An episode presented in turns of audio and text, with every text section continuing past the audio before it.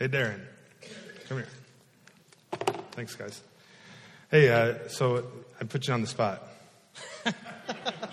this is Dar- This is Darren. He's on the spot. Say hi, Darren.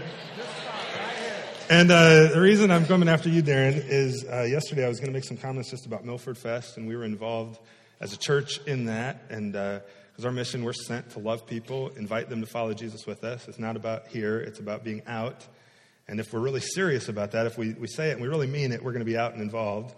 And you and your wife have been out and involved in big ways. And I asked her if I could put you on the spot, and I said I didn't want you to be prepared. I just wanted to come after you. I know, right? So you can, nothing like. there you go. But uh, yesterday, you guys had kind of your soft launch of Harvest Coffee. And uh, tell us a little bit about what that journey's been like and how God's been stretching and building your faith.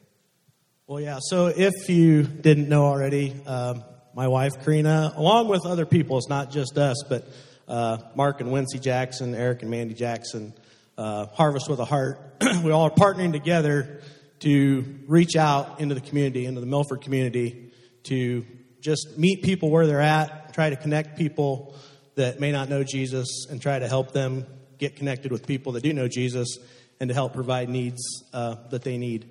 And uh, this is why he didn't tell me before. exactly why I didn't tell you. but I'll tell you this: um, when this whole journey started, I said, "This isn't. There's no way this is going to happen." My wife's been teaching for 18 years, three kids, and there's just no way that God is going to provide, and this is, this is not going to work. Well, most times in my life, it takes a brick to come along and hit me in the head and a big brick, and uh, God used it. And I'll tell you what, it's been exciting to see what God can do. If you doubt God, He's going to come up and He's going to hit you with a brick. Because I'll tell you what, every need has been met. All you have to do is ask for it, and God will provide it. I'm here to tell you. Don't doubt God and don't be afraid to ask Him, because you will. All through Scripture, we've seen God use ordinary people to do extraordinary things.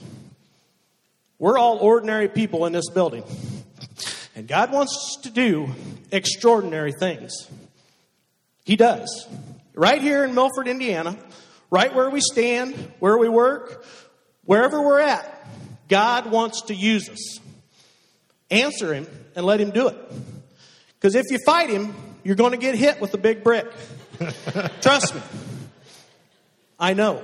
And I've experienced it more than once. So you let God use you where you are. For your community, for your church, wherever you're at. Let him use you because that's what he wants to do and that's what we're called to be. We're called to be used by God in wherever we're at. And that's what we're doing. We're stepping out in faith as a couple, as friends, as family to do what God wants us to do in our community. We're missionaries. That's what we are. Each and every one of us are missionaries. We've been called to do it. That's what we want to do, and that's what we're about.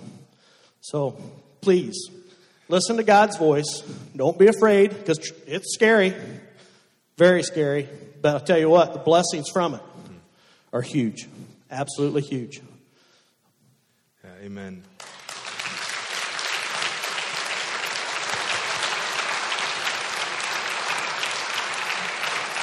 Part of, part of why I asked Darren to say something is so I don't have to preach. Now we can just go home. we can go home now. Yeah, we can go home. Um, but seriously, you guys have stepped out in faith in big ways. And uh, I've heard you express doubts. I've heard you express how God has opened doors that you never knew were going to be there. I know that people have doubted you and said you're crazy. Uh, Karina's quit her job. Um, Hey, what better way to fix it than with coffee, right? coffee and chocolate and cookies. But um, listen, we're excited as a church to come alongside you. Um, it's been fun to watch this develop just over the last few months. And um, let me pray for you. Grand opening is there's dedication Thursday night and then grand opening Friday, right? Yep. And uh, so you're all is everybody invited? Friday night, 6:30 to 8. All right, Friday night, 6:30 to 8. You now have plans in downtown Milford. And uh, let me let's pray for Darren and Karina. And, and there's more than you guys though, because uh, who else from our church? Mark and Wincy, Mark and Wincy, Eric and Mandy in the nursery, Eric and Mandy in the nursery, and Harvest with a Heart. and Harvest of the Heart, Dwayne and Ann, and uh, I'm sure there's others too who are helping. So, and Jeff, yeah, Jeff, Mr. Barista. And uh, anyway, let's pray. Um, Father, thanks for Jesus and for what you're doing. And um, Lord, I pray that you would continue to grow our church and our outreach and our faith, Father. This is um, things you've put on my heart for years to see things like this happen and to see it happen now just recently within the last couple months come about as we prayed and sought you. And as Darren and Karina, as you worked in their hearts and in the hearts of, of so many others who are coming alongside them and helping them, um, would you continue to prove yourself to them and continue to use them and use each of us now to step out in faith and to trust you to reach our community, to reach people with the gospel, Father? Um, we love you. Uh, enable us, show us the direction, and make us willing to do whatever it is uh, to see that happen. We pray this in Jesus' name. Amen. Amen. Thanks. Give him a hand.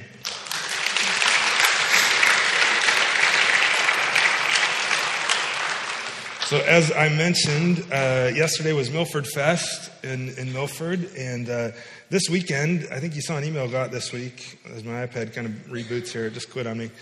Um, so maybe maybe that was the sermon. Oh, there it is. It came back up. All right.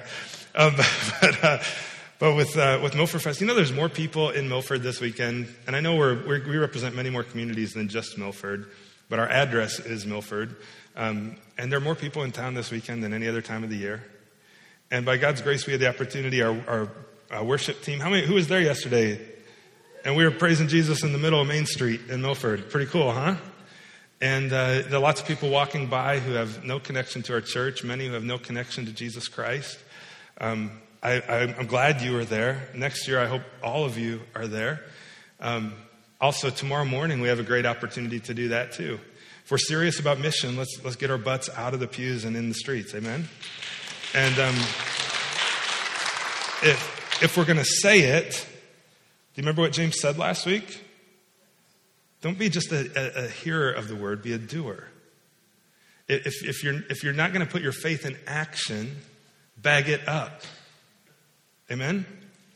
So I'd love for you to come tomorrow and join us 9.30 by dollar general we've been planning this we've done this the last few years we have just some uh, what i called you are love swag to hand out and uh, some clips and bags and just stickers and stuff just to just tangibly to show people they're loved and uh, maybe by god's grace that'll create a connection one day you never know how, the, how that might work that they'd end up here to hear the gospel and to be reached amen so I hope you can join us tomorrow morning. Another option for you too in terms of mission. I mentioned this last Sunday, but uh, uh, during our meeting, but I might got might have kind of got covered up. We're going to India. We asked a, a, group of people as a team to come along, uh, but I haven't heard confirmation from all of them yet, so we're still piecing that together. There may still be some spots available, we'll see. Um, uh, but either way, we hope to go back every couple years, so even if it's not this time, maybe it's another time. Uh, come talk to me. We'd love for you to, to go if, if that interests you. We've, we've built an orphanage in India. We've spent all, over a quarter million dollars in India over the last uh, eight to ten years, which is pretty cool. And uh, we support 60 boys there. And we, we just recently, I, I haven't, I need to get on Joab to get some pictures. Um, but we, we gave money last fall, over $20,000 to build a church in India on the same property. And God's doing a lot of great things through our church. Amen?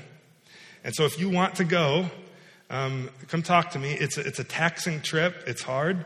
Um, and so we're, we're a little bit selective maybe on, on who we invite to go, things like that. But if you're interested, man, come tell me. And so we can at least know that and consider you as we move forward. Amen? So even today, maybe you'd come talk to me. Um, but right now, I'm going to invite you to something else, something a little awkward. Are you ready? It's, it's kind of awkward if you do it by yourself, but it's really awkward if we do it all together. So we're going to do it all together. Okay? I'm, uh, in a little bit here, I'm going to ask you to do something. I'm going to ask you to stick out your tongue and to hold it out for a little while. And if your neighbor thinks that's too awkward for them to do, just turn to them and stare at them with your tongue out. Are you ready? On the count of three. One, two, three. Okay, good. That's what we're talking about today, is your tongue. We're talking about your tongue today. Um, so, with that, James is talking about it actually, and so we're going to talk about it. Let me pray, and we'll dive into the text in James chapter 3. Father, thanks for Jesus. Thanks for your grace to us. Thanks for the things that you uh, have been doing and are doing and will continue to do in our church. We praise you for that. And I trust you, Lord. Um, you brought me here 14 years ago, uh, a young kid in his early 20s who knew nothing. And um, you've been faithful. And I, I, trust you, Lord, to do great things in and through our church. And uh, it's your church. So we, we, we pray that. I pray today, Holy Spirit, you would help me and uh, control my tongue as I speak about uh, controlling our tongues. That's a, that's a big task. And uh, so I, I, pray that you would do that today. And I pray against the enemy, his servants, their works and effects. Uh, he would, he, he's used so many times in so many churches and so many places, including here, to use sharp tongues to sharpen faces and to sharpen attitudes to where people get angry and divide, and uh, great glory is robbed from you, Jesus. Please don't let that happen here. Guide us today, I pray, in Jesus' name. Amen. So, James chapter 3, and I'm just going to start off telling you the main point of what James has to say here in James chapter 3, verses 1 through 12 today. Here it is. Are you ready for it? Your tongue may be small, but it wields incredible power. Your tongue may be small, but it wields incredible power. Same with mine. In fact, it can do so both for life and encouragement of people, and it can bring life to people, or it can crush people. And it can bring death, and it can destroy relationships, and it can turn hearts from people. In fact, the Bible talks about it that way, where uh, when your tongue becomes sharp, and, and all throughout Scripture, whenever it, it, says that, there's only maybe one exception where it talks about uh, your, your face or your uh, a, a body part of yours becoming sharp. It's always in a negative sense. That you have a sharp tongue, that, that you look on someone with, with, uh, with a sharpness in your spirit. The only exception, and I'm not quite sure it is, is the idea of iron sharpening iron, because literally it talks about uh, as iron sharpen iron, so one brother can sharpen the face of another. And there's, there's, growing, uh, there's growing evidence among biblical scholars that that's actually a negative thing, that you sharpen someone's face toward you if you're not careful. And our tongues are, can be incredibly sharp. And while they're small, they're powerful. And so here's what James says. He says in James chapter 3, verses 1 and 2, we'll just start there. Not many of you uh, should become teachers, my brothers Remember, I told you every time he, he says my brothers and then couples it with a, a rhetorical question or a, a, command, new unit of thought. So here we are. This time it's a negative command. He says that not many of you should become teachers. Uh, James here then refers to himself as a teacher. Leaders in the early New Testament were often, refer, in the early church, were often uh, referred to as either teachers and or elders. There were teachers and elders who led the church. And James here is identifying himself. He's the pastor of a, of a great church in a great city in Jerusalem. He's Jesus' younger brother. And uh, he, he's identifying himself. He goes, For you know that we who teach will be judged with greater strictness. Why is this? I read this for myself and I go, I, I will be judged with greater strictness. Have you ever served in leadership in the church? How many of you teach? Somewhere in our church. Maybe uh, just raise your hand. You're, you're, you're on the board. You've led a 110 group. You lead a 110 group. You've taught in kids ministry. Maybe you used to be on the board. Maybe you used to teach a class. Maybe you lead something somewhere, somehow. Maybe not even in this church, but in another church. Is that you? Guess what? You should be trembling at this. You will be judged with greater strictness. Even if you haven't taught for 20 years? How does your life live it out today? For we all, James goes on, stumble in many ways. And if anyone does not stumble in what he says, he's a perfect man, able also to bridle his whole body. These, these two, they're frightening to me. to know that I have the power of life and death as I stand here and as I teach. And that with one, I, I, can say something in one way that brings great life to people, and I can say the exact same thing in another way that would bring devastation to our church. This little, this thing right here, this thing, that thing, right, it, it has the power to, to totally destroy our church. Do you know that? I could, I could unleash and I could destroy our church if I'm not careful. That's, that's humbling. Um,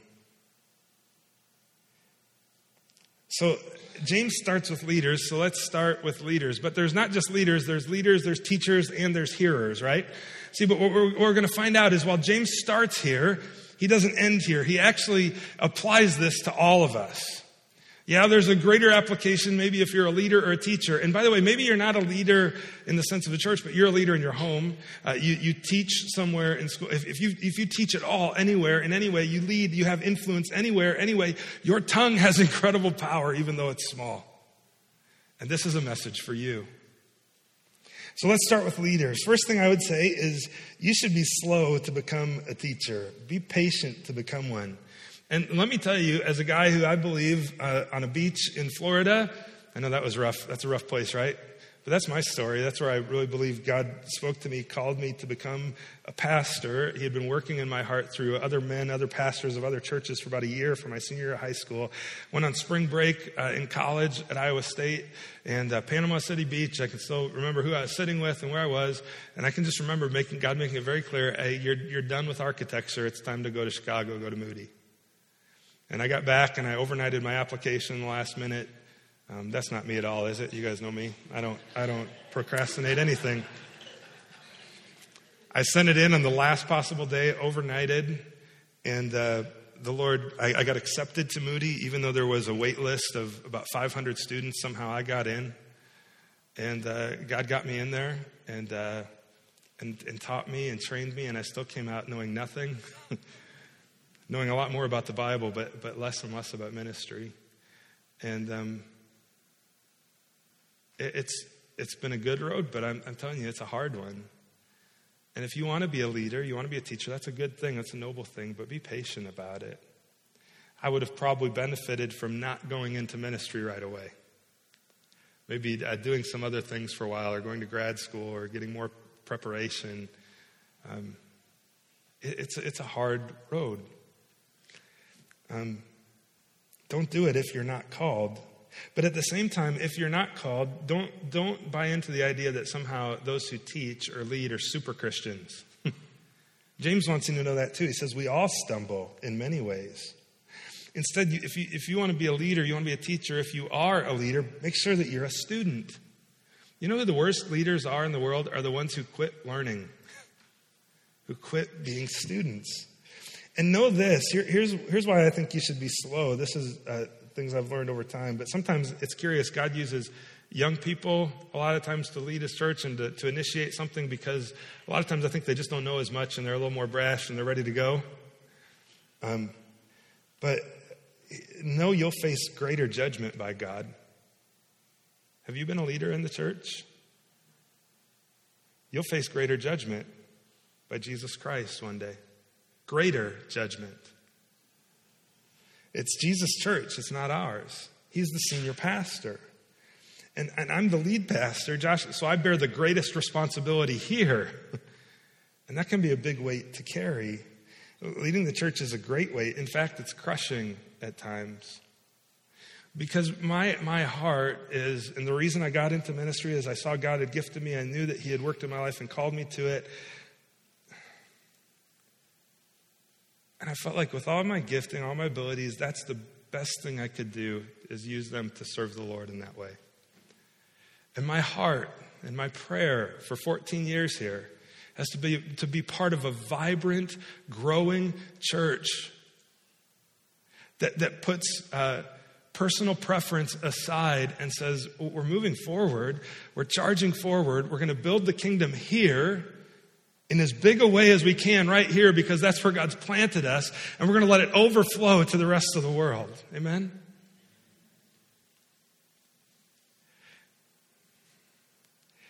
And I just got to tell you, if we're not going to be about doing that,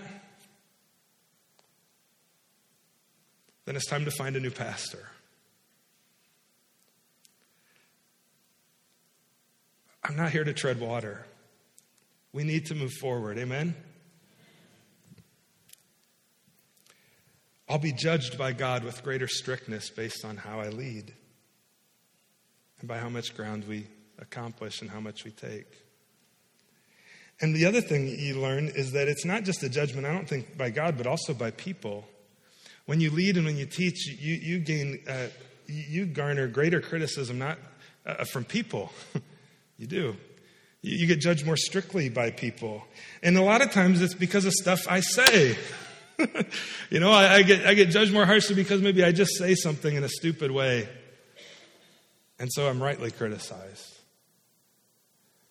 And uh, other times it's because I said something right, but it wasn't heard right. You know what I mean? You, you, anyway, if you've led in any way, you know what exactly what I'm talking about. And I don't, I don't want to make this about me, but he's talking about leaders. I'm the leader of our church, so it's kind of a natural application just to bring some of those things up, right? Um, you'll be judged more harshly by people, and it makes it can make leading. Again, I told you, go for it slowly. It can make it incredibly lonely. Incredibly lonely. So be slow to pursue it. James says, uh, in fact, brothers, we shouldn't all be teachers because we'll be judged with greater strictness. But he, he's talking, he's writing these things not just to the leaders of the church, he's writing it to the church, isn't he? So there's something here, not just for the, the leaders in the church, there's something for everyone in the church to hear. So let's talk about the hearers for a moment, shall we? Because there's teachers and then there's hearers. It's, it's, we're both participating in this together. If you're a hearer, uh, first thing to recognize is uh, James says, what's he say in verse 2? We all what?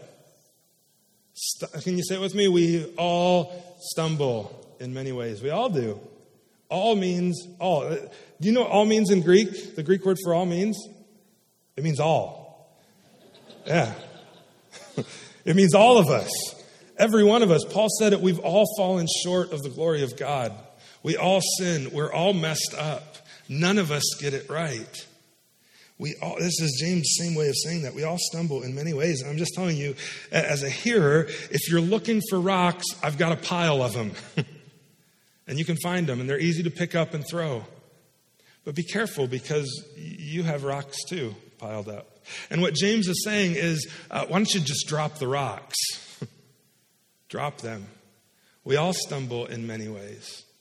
Recognize that as a hearer. We, we all stumble. Um, it, I think in some ways James is echoing again his older brother, right? Uh, it, it, reminds me this illustration of like a pile of rocks of ways that I've stumbled uh, that I could easily be stoned with. Of do, do you remember uh, Jesus encountering a woman in the Bible who was caught in adultery? And what did all the religious people do with her? They chased her out into the street, and they all had rocks. Ready to do what? To stone her. Now, were they, were they wrong in that? I mean, essentially, they weren't wrong. Like, that was, that was punishment in the Old Testament for adultery. They could have rightly stoned her. But what's Jesus do? He steps up and he's like, um, So, whichever one of you who hasn't sinned, you go ahead and throw the first rock. And one by one, they all drop them. And the one guy who could have thrown a rock didn't have one in his hand, did he? Jesus. James is saying, loved ones, drop the rocks. It'd be really easy for us just to, to criticize one another and to go after one another. Drop the rocks. Yeah, they've got a pile, but so do you. Drop them. Know that we all stumble in many ways. And James here, he's talking especially with our tongues. Uh, in, look what he says. If anyone does not stumble in what he says, he's a, what kind of man is he? Perfect. You know a perfect man. Wives, how many would you say your husband's perfect? You love him a lot. Oh, my, right here, we got one. But yeah, if, if you listen, in other words, James is saying, listen, no one's immune from this. We've all said stupid things in the wrong way at the wrong time. We've all stumbled. So show, so show grace. Sometimes I misspeak, sometimes you misspeak. Show grace, amen? James says we all stumble in many ways. And if, if anyone doesn't stumble in what he says, he's a perfect man, able also to bridle his whole body. He's drawing an illustration from, from a horse here, and, and we're going to talk about that. He's going to go back into that in a second. But uh, one other thing that came to mind this, like thinking about this in terms of how does this whole passage, and then we're going to unpack all of it, but uh, he, he, addresses it first uh, kind of towards leaders or those who want to be leaders, but again, it's read for everyone, so it applies to everyone. So, how does this apply just to hearers? Well, I would say this uh, make sure you know the difference between being a critic and a coach with your tongue. You know what I mean? The difference between a critic and a coach. Let me let me unpack this a little bit. A coach is different than a critic. See, a, a coach, but they're similar because a coach and a critic can say the exact same things, the exact same words, exact same content, and it can be received completely differently depending on when they say it and how they say it. That's the difference is, is, is timing and tone. See, if, if the critic wants to win the point. They want to win the argument. I'm right. The coach wants to win the person. I love you. The critic wants to win the point. The coach wants to win the person. Know the difference. Um, uh, critics, uh, and by the way, before you get people in mind who you have in each category, you've been in each category. I've been in each category, right? So, so guard your tongue and know where you're at. The, the critic does this. The critic wants to win the point and win the argument. So comments are often harsh in tone.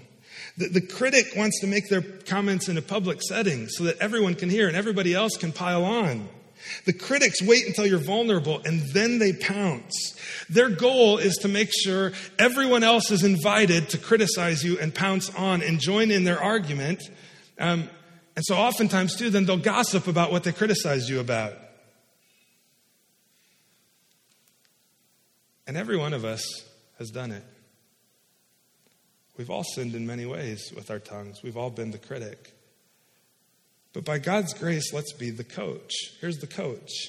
The coach, on the other hand, doesn't want to win the argument. They don't want to be right. They want to be in relationship. They want to win the person. The coach, rather than wait until you're vulnerable, they look for the times that you're teachable. Rather than crush you with their words, uh, and gossip about you, they, they want to protect you from criticism. They want to protect you so that your heart remains soft, so that you grow. You know, I, and I think all of us, like, like you, can, you know, when, when the critic comes at you, they're like, I want to talk to you. You're like, oh, what do I do now? But the coach comes and, hey, can we talk? Yeah, you, well, let's, let's talk over here. I love you. Here's this, you know. We've all been the critic. Let's be coaches. And this, this, this metaphor reminds me, um, and the reason is we've all stumbled in many ways. Being the critic is really easy, being the coach is really hard and messy. Uh, when I was in college, you know what my summer job was for three years in college? Four years, maybe, I guess. It took me five to graduate. So, four years, four summers, because I transferred. Um, I, I ran the Little League Baseball program in my hometown, small town not unlike Milford in Iowa.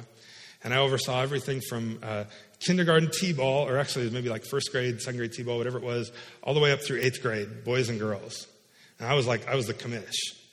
And so I, I lined up uh, all the games. And uh, in my town, um, around here, a lot of times teams play each other in the same town. Well, we every team was a travel team. Like you traveled all over, no matter what what age level, no matter how good or bad you were, you traveled. And there was like this league of 10, 11 towns, and we were all together in this league. And uh, so, so I would I'd recruit coaches. I'd hold the draft when I was home on spring break, and, and do all this stuff. You know, and usually there was a couple different teams at each each grade level for our town. I'd work with other other leaders of, of leagues in other towns and coordinate all of this and um, and and line up umpires and all this stuff, right? And I umpired too. That was how I made extra money in the summer. Is I was kind of I was an umpire, and let me tell you, in little league baseball and softball, there are some parents who are coaches. See where I'm going? And there's a lot of parents who are critics.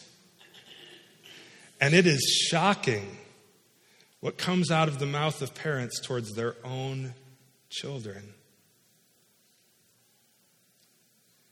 And they don't recognize that with that tongue, they have the power to build up their child or to crush them.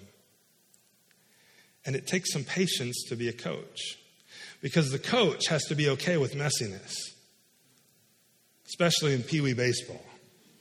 Third grade, third graders, right? And no offense, ladies, but what's even worse is Pee Wee softball. It was even a slower moving game. I mean, you, you had to be patient. You had to be okay with the fact that these kids can't hit the ball. You had to be okay with the fact that a strike zone was this big because nobody could hit a real one. you had to be okay with kids uh, sitting out in the outfield playing, and not in the outfield, first base, playing in the dirt. The critic would yell at them, their mom for, or their dad, whoever it is from, from behind me in the stands, get up, stand up, get out, quit playing in the dirt. Making a fool of yourself. Really, they meant me. Making a fool of me. Uh, the coach comes alongside them and helps them, doesn't he? The coach is okay with messiness. He's okay with the kid who doesn't know to run to first base first and they run to third first. Are you a critic or a coach? Do you want to be right? Or do you want to be in relationship? Your tongue is where that decision is made. Let's be coaches. Well, now James goes on and he expounds upon the issue of our tongues. And he does this with every issue he brings up. He states it and then he illustrates it multiple times. So uh, I'm going to use uh, three phrases that I'm actually borrowing from a guy by the name of William Varner. And uh, he's a commentator on James and a professor at Master's Seminary. And uh, some of you, if you like this, you'll like it because they're alliterated. They're all the same letters. I usually don't do that. It's a, first off, here's the first thing you see about uh, the tongue in verses 3 through 5 is number one, it's a small member. It's a small member. James is going to give us three images to see first that our tongue is small, but that it is very powerful. Very powerful. The first image is of a horse. Look at what he says in verse 3. He already kind of hinted at this that anyone who doesn't sin in what he says is a perfect man, able to bridle his whole body. He says, verse 3 if, if we put bits into the mouths of horses so that they obey us, uh, we guide their whole bodies as well. There's a picture here coming up on the screen of a bit. It's just small. There's different shapes, sizes, things like that, different types, but there's one. If you Google it, you'd find one similar to this. And it's amazing. Did you know that with that little piece of metal, that you can control an animal that is 10, 11, 12 times your size and weighs well over 1,200 pounds? With that little piece. If it's in their mouth, and it, it's hooked up to a harness. You can, you can guide them anywhere you want to go. You can make them step over things. You can make them jump over things. You can lead them anywhere you want to lead them. But as soon as that's removed, you are helpless. From a tiny pony like Charlie got to ride yesterday at Milford Fest to a big thoroughbred, right? Uh, that's a powerful little thing that bit is. And, and the, the size of the bit doesn't even matter. There's different sizes, but generally that's just based on the stubbornness of the horse, I've learned. If he's really stubborn, sometimes a little bigger one. Some of you know more about this than I do, so you can correct me. Feel free to yell at me here, even right now but, but a bigger for a more stubborn horse, or sometimes it's softer and smaller for a horse with a more sensitive mouth or just a, a different temperament. But that little piece can guide the whole animal. Isn't that incredible? James is going to say that our, there's one thing that's small but powerful. Now he goes on to a second illustration about something small and powerful. He says it's also like a ship and a rudder. Do any of you have a boat? Anybody got a boat? Maybe, maybe you got a spot on the lake. You live on the lake. You, you, uh, you got a boat. You've been on a boat. Um, do you know how the rudder works? The rudder is this tiny little piece in the back of the boat, or if maybe you have a fishing boat, it's even part, the motor in the back is all the rudder, it's all in one. And that little piece can guide the entire vessel. Well, it's even the same on a large ship. On this ship on the screen, you can see the tiny rudder in the back that guides the whole tanker. James says, look at the ships also. So, though they are so large and driven by strong winds, they're guided by a very small rudder wherever the will of the pilot directs. Small but powerful. Uh, so also the tongue is a small member, yet it boasts of great things, James says. So let me give you another analogy. Um, this ship you're going to see on the screen here is called the Bismarck. Anybody familiar with World War II, with history in World War II?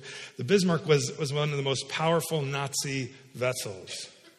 And this thing wreaked havoc on the Allies and especially on Great Britain and uh, caused uh, shipments to not make it in, would sink vessels. In fact, it sunk with, with one shot in 1940, it sunk the HMS Hood, which was the, the, the pride and joy of the Royal, Royal Navy of Great Britain, and it did it with one shot. Like the, was it Tyson and Holyfield? Like it was like one punch and he was down 20 some years ago. Nobody knows. Tim knows what I'm talking about. And it's like, it's just like one shot. Can you imagine? And the, the best ship, imagine playing Battleship and like one shot, all of your, everything's gone. Uh, uh, just, just one shot is incredibly powerful. This thing stretched 825 feet, and at the time it was the largest battleship in the world. Our church, if you drew a line from the offices to right here down that way, would be about 300 feet. So stretch that another two times almost. That's the length of this battleship. Um, it was devastating, though, as I said, the people of Great Britain. And Winston Churchill said, I don't care how you do it, but you must sink the Bismarck. And as grand a ship as this was, it had one fatal weakness. It only had one rudder, and it was a small one out by its exhaust, its thermal exhaust. And so one night, the, the, the Brits come in and they're going to attack them by night. And uh, a guy, they fly in, and this, there's the account. This guy who, who fired this torpedo actually just died last year. Um, and you can read the account online if you Google it. But he talks about, he comes in and he says, I just had one shot and it was between waves. I fired it. They said, let it go. I let it go. And basically, this torpedo hit the rudder of the ship. And then all of a sudden, this ship lost incredible power. It just started going around in circles. Most powerful battleship in the world, and all you can do is drive it in a circle. It's like a NASCAR car all of a sudden. And uh, it got attacked fiercely and finally sunk. But that little small rudder uh, held all the power. Uh, some of us, we can think, yeah, our lives are big and powerful and in control, and a one slip of the tongue, and the whole thing sinks. Right? That was the Bismarck. Uh, James says it's a small member but powerful. So we've seen a, a horse and a bit in its mouth. We've seen a, a, ship with its rudder. And then James's third analogy is a forest fire. You, when you were little, did you ever set something on fire accidentally? Did you ever do that? Did you ever play with fire, guys? Anybody? I did. It's fun, right? It's fun. You light something on fire, oh, it's burning, this is cool. It's fun until something you don't want to catch on fire catches on fire with what you set on fire. And instead of, uh, I don't speak, I'm not even going to keep going. Something you set on fire gets caught on fire, right? Well, James says your tongue is like that um, because you accidentally set something on fire with it. So, also, he says the tongue is a small member, yet it boasts of great things. And how great a forest is set ablaze by such a small fire with a little word, with the wrong comment at the wrong time, in the wrong tone, you could cause a great blaze. Especially someone who's teaching, like me, or like Pastor Kirk, or Pastor Dan, or somebody on the board, could quickly say something that could destroy our church. Or if not destroy our church, destroy people in our church. See, but here's the deal. Do you notice for each of these, is it really the bit that controls the horse? I mean, the bit does, right? But really, who is it that's controlling the horse? Well, it's either the rider or the person leading the horse by the bit. The bit's just the tool from which their will is imposed. And how about the ship? Does, does the rudder, is the rudder actually the thing controlling the ship? No, look, the, the rudder controls it based on the will of the pilot, James writes. Wherever the pilot wants it to go, he's the one in control. Well, see, with your tongue, It's not your, this isn't the problem. Right? That's not the problem. It's your heart. Because your tongue reveals your heart. What does Jesus say? Does he say, from the overflow of the tongue, the mouth speaks? No, he says, from the overflow of the heart, the mouth speaks. What you say, how you say it, when you say it. You might think you're proving yourself to be right. Really, you're revealing your heart. It reveals your heart. And what James goes on to say then, verses 6 through 8, he uh, will continue with our alliteration here. It's a savage monster. The tongue is. See, look at verse 6. He carries on the idea of the fire, and the tongue is a fire.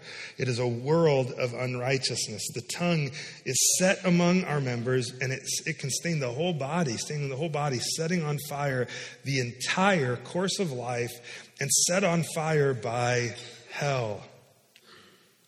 Here's what, here's what Pastor James has to say. He says, How great a forest is set ablaze by such a small fire.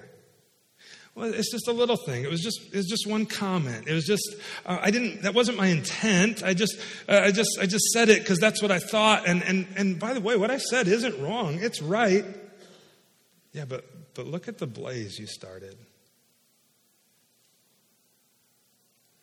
What a blaze is set by such a small fire. And he says the tongue is set among our members. He says it's a world of unrighteousness. It's set among our members, it's staining the whole body. This small member controlling the whole body, setting on fire the entire course of life, and set on fire by what? What is it? Say it again. What is it? By, by hell. You're like, ah, but I'm a Christian. I'm not going to hell. But guess what? You can unleash hell on other people with your tongue. That's what James is saying. I looked up the biggest forest fire in the history of the United States. You know what it was? It was, um, there's some debate, but this is one of them for sure. I don't even know if I'm going to say this right. It was the Peshtigo fire in northern Wisconsin. It, it, in, in the late 1800s, it burned 1.2 million acres. That's roughly uh, um, 1,900 square miles, roughly the size, double the size of Rhode Island. In other words, if you drew a line roughly from Elkhart to Warsaw to Fort Wayne to Angola and created a box, all of that burned to a crisp. Uh, it killed around 1,500 people. This was in the late 1800s, so 140, 150 years ago when population wasn't as dense. Um, in upper Wisconsin and into the in northern Wisconsin into the upper peninsula of Michigan. From October, here's, here's what I found. From October 8th to 14th, 1871, this fire burned and exploded. Some reports would indicate that people sought refuge in the rivers. And some reports even indicate it was so hot that people boiled alive in the rivers. I found online. I don't know how much that's true, but it's possible, right? Um, do you think the person who started that fire intended all of that? I, I, that wasn't my intent. I just, I needed something to eat. I was cold. I needed a fire. Um, I didn't think that would happen. What a blaze is set forth by our tongues, loved ones. The smallest words said in the wrong way at the wrong time, even if they're right, can unleash hell on people. The word used for hell here is the Greek word Gehenna. It's a translation of the Hebrew uh, Gehinnom, and it refers to the Hinnom Valley. The only, the only two people in the New Testament, it never shows up other, anywhere other than either from Jesus or from James. And what Gehenna was is there's there's other words for hell in the New Testament in Greek, uh, Hades, right, uh, lake of fire, things like that. But the only two people who use this are Jesus and his younger brother here, James. Gehenna was um, there was a, the valley of Hinnom, the Hinnom Valley, just on the south side of the ancient city of Jerusalem. Um, uh, there was all kinds of great wickedness that happened here in this place. And, and in this place, eventually, long story short, what happens is uh, the people of Jerusalem decide that's going to be our dump. and so they just put all their refuse into this valley. And what would often happen is that uh, uh, the refuse would catch fire, and there would be fires in Gehenna burning day and night all the time. And at being a dump, there was worm and there was maggot and there was all kinds of stuff. And they'd be burned up by the fire. Well, well it came to be a place where these fires would burn. And, and Jesus, uh, in Mark chapter 9, verse 48, refers to hell, Gehenna. Uh, not, not just that Gehenna, but the true hell where uh, their worm does not die and the fire is not quenched. And he draws on this, this figure here um, that the tongue can unleash a fire that sometimes is unquenchable and unreversible, I believe. Be careful what you say. Amen? He goes on, he says, and it's a savage monster because every kind of beast and bird of reptile and sea creature can be tamed and has been tamed by mankind. Who went to the circus? Right? See all kinds of animals tamed by mankind. But, but he says, no human being can tame the tongue. It's a restless evil. It's full of deadly poison. You might be able to tame an elephant and get on it and ride it around, get it to stand on one leg, but what's amazing is you can't control your mouth. It's a restless evil. And then uh, finally, he goes on. This third piece, it's a, and I actually changed the alliteration here, and so it's an impossible mixture. Originally, I had subtle mixture, but I changed it because it just subtle doesn't really work. It's impossible, according to James. Look at what he says in verses 9 through 12. For with it, with our tongue, we, we bless our Lord and our Father, and with it we curse people who are made in the likeness and image of God. From the same mouth come blessing and cursing. And he says, My brothers, this ought not be so. Does a spring pour forth from the same opening both fresh and salt water? Um, can you get the same thing from the faucet? James didn't have like the fancy Coke machines where you can dial up like one of 800 different types of cola, right? That all came from the same faucet. No, it was either salt water or fresh water, and they don't come from the same spring. How, can a fig tree, verse 12, my brothers, can it bear olives? How about a grapevine produce figs? Neither can a salt pond yield fresh water.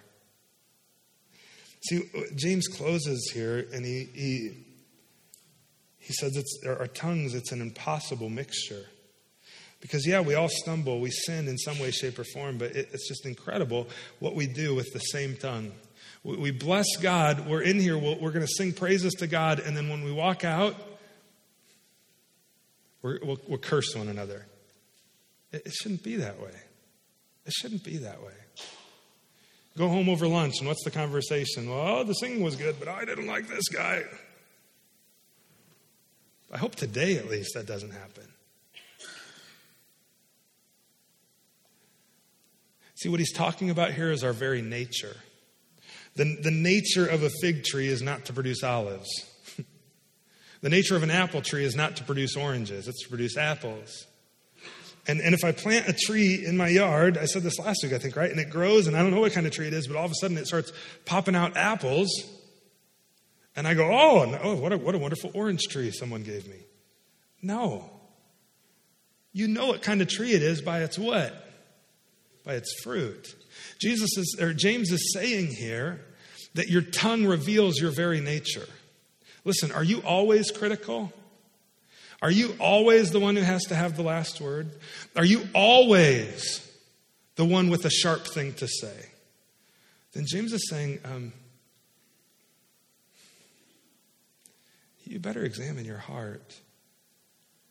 Because the nature of a Christian who's really been changed by the gospel is not to spew forth salt water all the time, but fresh water and water of life. What comes from your mouth? It reveals your heart. Oh, but that's just how I am. That's how I've always been. I just, I speak my mind. Yeah, we know, and we're very concerned. And we say it jokingly, but isn't it true? How do you speak that way all the time and claim to follow Jesus and worship Him on Sunday? And you know what? You could say the same thing to me. Because there's been times in my life where I've been the critic. By God's grace, I'm growing. I'm kind of quit posting stuff on Twitter and Facebook. That's been a big change. That's been a big help. Not my tongue, but my thumbs, right? Maybe James would talk about the power of your thumbs. Um, here's the final question. And you, you need to examine it because I can't see your heart. I can only see mine. And I know that, like James says, I stumble in many ways. I've got a big pile of rocks. What does your heart reveal? What does your tongue, excuse me, what does your tongue reveal about your heart? It's the question for you this week. Let's guard our tongues. Let's be coaches, not critics. Amen? Good spot for an amen. Amen? Amen. Let me pray. Uh, we're going to sing and then we're going to call it a morning. Let's sing. Let's pray. Father, thank you for Jesus and for your grace to us.